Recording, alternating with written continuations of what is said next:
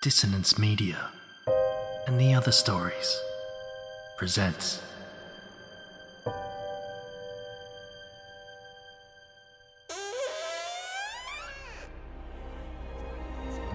Step into the abyss of After the Gloaming, a gothic fiction podcast that delves into the depths of human emotion, unyielding love, revenge, internal struggles, and restless souls await you in nine haunting episodes where dread, fear, and rare glimpses of eerie happiness linger.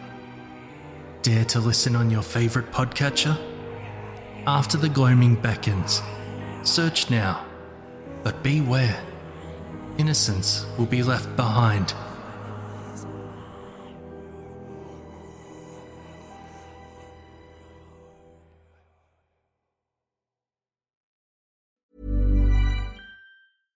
Hey, I'm Ryan Reynolds. Recently, I asked Mint Mobile's legal team if big wireless companies are allowed to raise prices due to inflation. They said yes. And then when I asked if raising prices technically violates those onerous two year contracts, they said, What the f are you talking about, you insane Hollywood ass? So to recap, we're cutting the price of Mint Unlimited from $30 a month to just $15 a month. Give it a try at mintmobile.com slash switch. $45 upfront for three months plus taxes and fees. Promo rate for new customers for limited time. Unlimited more than 40 gigabytes per month. Slows. Full terms at mintmobile.com. Everyone knows therapy is great for solving problems, but getting therapy has its own problems too, like finding the right therapist, fitting into their schedule, and of course, the cost. Well, BetterHelp can solve those problems. It's totally online and built around your schedule. It's surprisingly affordable too. Connect with a credentialed therapist by phone, video, or online chat, all from the comfort of your home. Visit betterhelp.com to learn more and save 10% on your first month. That's BetterHelp, H E L P. These aren't the stories your mother told you. No, these are the other stories.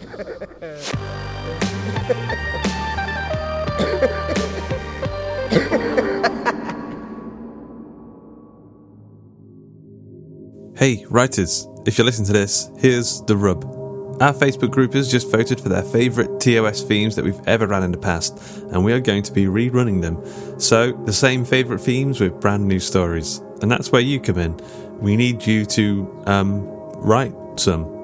The themes are time travel, alternative realities, space, post apocalypse, mythology, and doppelgangers. You can find more details and the submission form at theotherstories.net forward slash submissions. Once again, that's theotherstories.net forward slash submissions. Today's episode is Play Fetch, written by Dan Howarth and narrated by Josh Curran.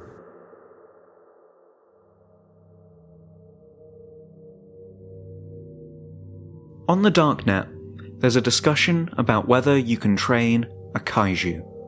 The debate has thousands of entries. People like me share clips of the progress, or lack thereof, that we've observed in our work over the years. Like any argument online, the two trains of thought have split off from each other with very few people sitting in the middle ground. Those who believe kaiju can be trained laugh about those who don't, calling them ignorant. Conversely, those that don't believe kaiju can be trained think that those who do are creating grandiose theories to try and make themselves look clever. It took me some time to decide on my own theory. Every decision is a political one in this industry. Powerful friends can make you richer, and powerful enemies can shatter your fledgling business. But, if you play it right, you can get maximum exposure from both sides. It used to be that you could only find the things I deal in by searching complicated terms on eBay and other auction sites. Only those in the loop would know what they were bidding on. To the uninitiated, it looked like a bunch of maniacs were bidding over the odds for old bike parts or computer chips when in reality, we were haggling over the price of some of nature's finest specimens natural wonders that had to be seen to be believed. Things people would kill to own, and in many cases have died to obtain. The introduction of the dark web makes proclivities like mine easier to access. Instead of mining code words to discreetly buy on legitimate platforms, I can search openly to my heart's content, safe behind encryption and pseudonyms. The downside? it's easier to spend money than ever. Cryptocurrency and real time bidding can lead to me spending hundreds of thousands in one day. But on the upside, my little project is getting more business than ever. More visitors, more attention, and more recognition as one of the world's premium kaiju sanctuaries. This isn't Jurassic Park where I live in subtropical luxury. The couriers who bring my specimens put their lives at risk as they traverse the often freezing seas around the St Kilda archipelago north of Scotland.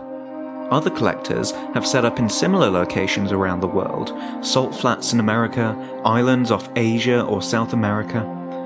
What I have here might be small compared to some monstrous theme park like Disneyland, but the attractions we have are much more likely to blow your mind. Those who are knowledgeable and privileged enough to afford a visit are connoisseurs. Then, there are the celebrities.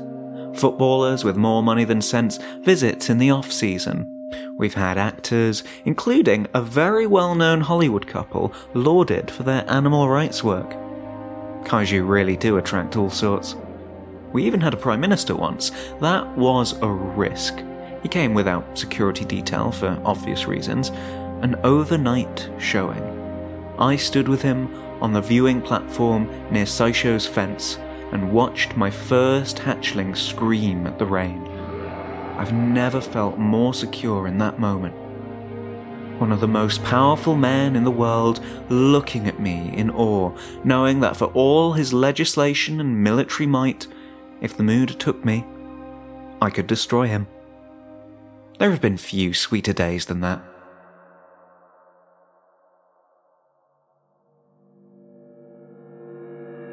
Saisho is the bait I use to get Nakatomi over from Japan. We've both been in the business for over 20 years. While he was racking up the biggest illegal park in Asia, I did the same in Europe. I've lost count of how many auctions went to the wire, both of us bidding hundreds of thousands of pounds for kaiju eggs, waiting until the last seconds to pull the trigger on the winning bid. Of course, Nakatomi's family have been in the kaiju game for generations, but they sat up and took notice of me soon enough. Saisho was the first auction I stole from them. My first hatchling. The first kaiju I raised. My firstborn. The skill in cultivating a kaiju is to keep it relatively weak. Ensure it's still threatening enough to scare your visitors, but not so powerful that you can't contain it. Saisho is as docile as a kaiju can possibly be. He's barely killed anyone these past few years. Sure, we've lost a few along the way, but still, nothing ventured, nothing gained. It's Saisho who I film obeying commands to tempt Nakatomi. He's always advocated that kaiju are too wild to be tamed, that they will not follow instructions. But my videos put paid to that. They blew his theories out of the water. I embarrassed him in front of his staff and his customers, stole the spotlight away from him and onto me. I bet he was so angry he didn't even bother to check whether the footage was legitimate. Not that he'd be able to tell the difference, even with expert knowledge. The important thing is, he's on his way. Nakatomi is pale when he steps off the helicopter. The ride north from Aberdeen is a hairy one on days like today. The wind whips across the Atlantic and batters my islands. Even my kaiju take time to adjust to being here. We shake hands, and he insists on going straight to see Saisho, which I find a little rude. I've prepared a banquet for him, silver service in my private residence. No matter. Perhaps we can discuss the finer points of kaiju business after this little charade is over. I attempt some small talk, but he just smiles and shrugs. I've seen videos of him speaking English, so I know he's just holding out on me, just being goddamn ignorant. But I smile back because that's how you play politics. On my belt, my walkie talkie crackles into life. Somewhere overhead in the howling wind, there's shouting It's echoed through my device. I snatch it up. Nakatomi watches me, his face neutral. Boss, come in, boss. It's a trick, a fucking trick. He's come prepared. More shouting. A blast of gunfire. Then dead air. Jeffries? Jeffries! I'm wasting my breath. My security detail has been wiped out. Nakatomi smiles now. Seems you didn't think of everything, Richard. There's an American twang to his English, a smirk on every word. Your security isn't what you think it is. Hasn't been for a while. At least, not while I've been watching. His goons appear on the walkway behind us, assault rifles in hand, faces covered, box fresh camo gear. There's just me and a silent walkie talkie. Nobody's coming to help. There is nobody to help. We'd better go and see Saisho then, he says.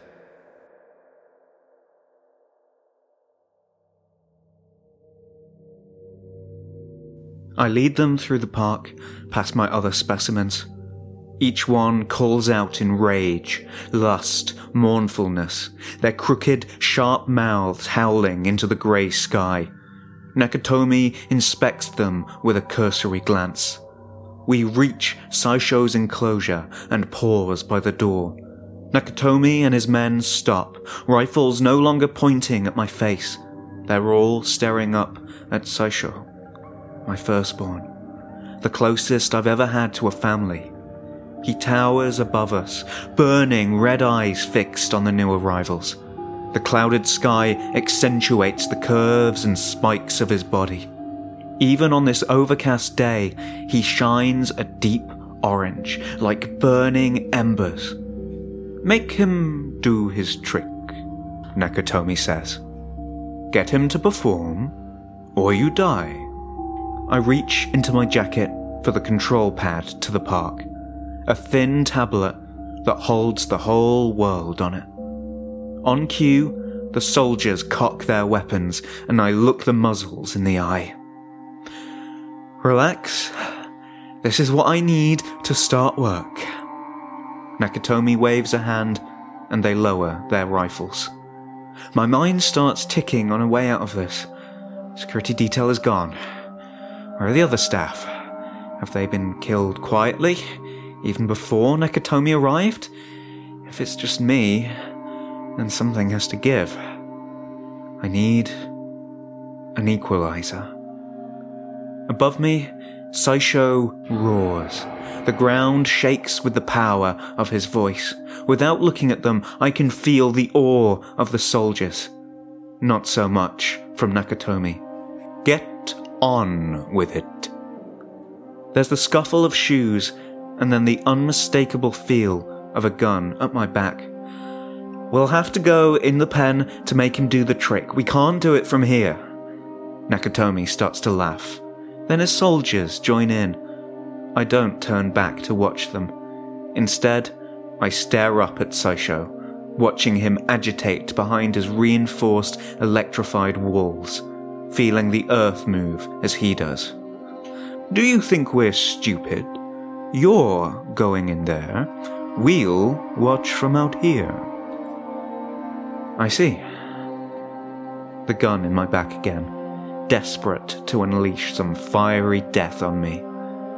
I press the button and let myself into Saisho's pen, stepping through the sliding steel gates, walking towards my almost certain death as I near the gigantic foot of the kaiju.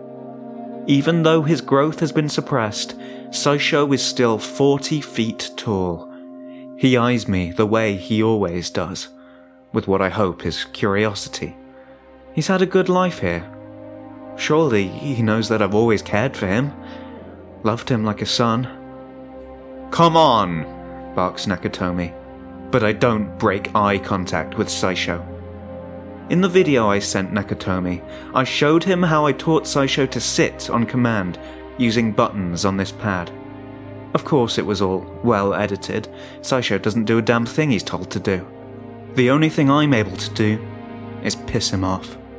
Perhaps that's all it will take. I jam the door open using the pad.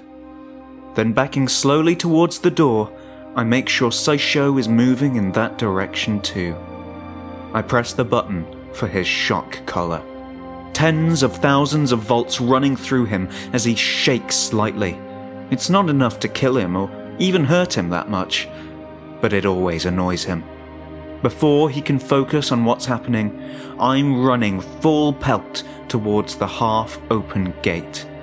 Behind me is the scream of his voice, his hot breath as the ground begins to shake. I'm through the gate and out as the soldiers realize what's about to happen. Saisho smashes into the gates and blasts his way through. The soldiers open fire, drawing Saisho's attention away from me.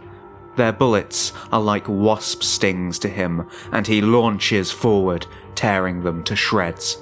Nakatomi tries to run, but Saisho grabs him around the waist, and then, with a twist and a crunch, Nakatomi is nothing but meat and bone. I run between the other pens, Saisho's brethren roaring their approval, begging for freedom of their own. One of them smashes against its pen as I pass, and I drop the tablet that controls everything. There's no time to stop, no time to go back for it. I hear it smash under Saisho's foot, followed by the inevitable screech as the park's other gates slide open. Saisho's footsteps echoed by his brethren, realizing that everything is changing today. I race through the park, years of bad diet and no exercise catching up with me as my gut slows me down. I reach the helicopter, not that I've flown one in years. Buttons and dials scream up at me, some familiar, some alien. I start the ignition, rev the thing. The blades crank into action. I press some green buttons. Nothing happens. The blades are at full speed, and Saisho is closing in. Teeth bared. My son, my only family, filling up the windscreen as he gets closer to me. I yank at the control stick, and the helicopter lurches into the air. Whiplash tells me that I haven't put my seatbelt on. The helicopter races upwards, but not quite high enough. Saisho's claws swipe up. An immense thud. I'm losing altitude. An alarm starts blaring. The engine roars and falters. Everything starts to swing around me as Saisho thrashes the helicopter from side to side. The ground races towards me as I fall from my seat and smash into the windscreen. You can't train a kaiju. Nobody ever could.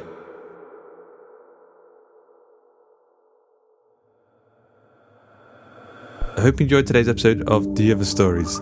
Play Fetch was written by Dan Howarth, narrated by Josh Curran, edited by Duncan Muggleton, with music by Alex Mason and Thom Robson. The episode illustration was provided by Luke Spooner of Carrion House. Dan Howarth has written loads of stories for The Other Stories, so go check the back catalogue. Uh, but also, he's a writer and editor from the north of England, where he recognises only the authority of, of Marcus Rashford, the true king in the north, rather than the UK government. Dan's debut collection, Dark Missives, will be out imminently.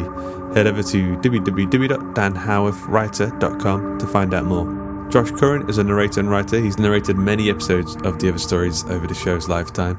He's also the creator of the horror audio drama podcast, Miscreation. You can follow him on Twitter at, at jcurranwriter, and that's Curran spelled with two R's. If you enjoyed today's episode, please consider becoming a patron over at patreon.com forward slash hawk and cleaver. You can join our book club and movie club and chat about the podcast over at facebook.com forward slash groups forward slash hawk and cleaver. T shirts and mugs and posters and comics are available at gumroad.com forward slash hawk and cleaver. The Other Stories is a production of the Story Studio Hawk and Cleaver and is brought to you with Creative Commons Attribution, Non Commercial, No Derivatives License. That means don't change it, don't sell it, but by all means share the hell out of it. So, until next time.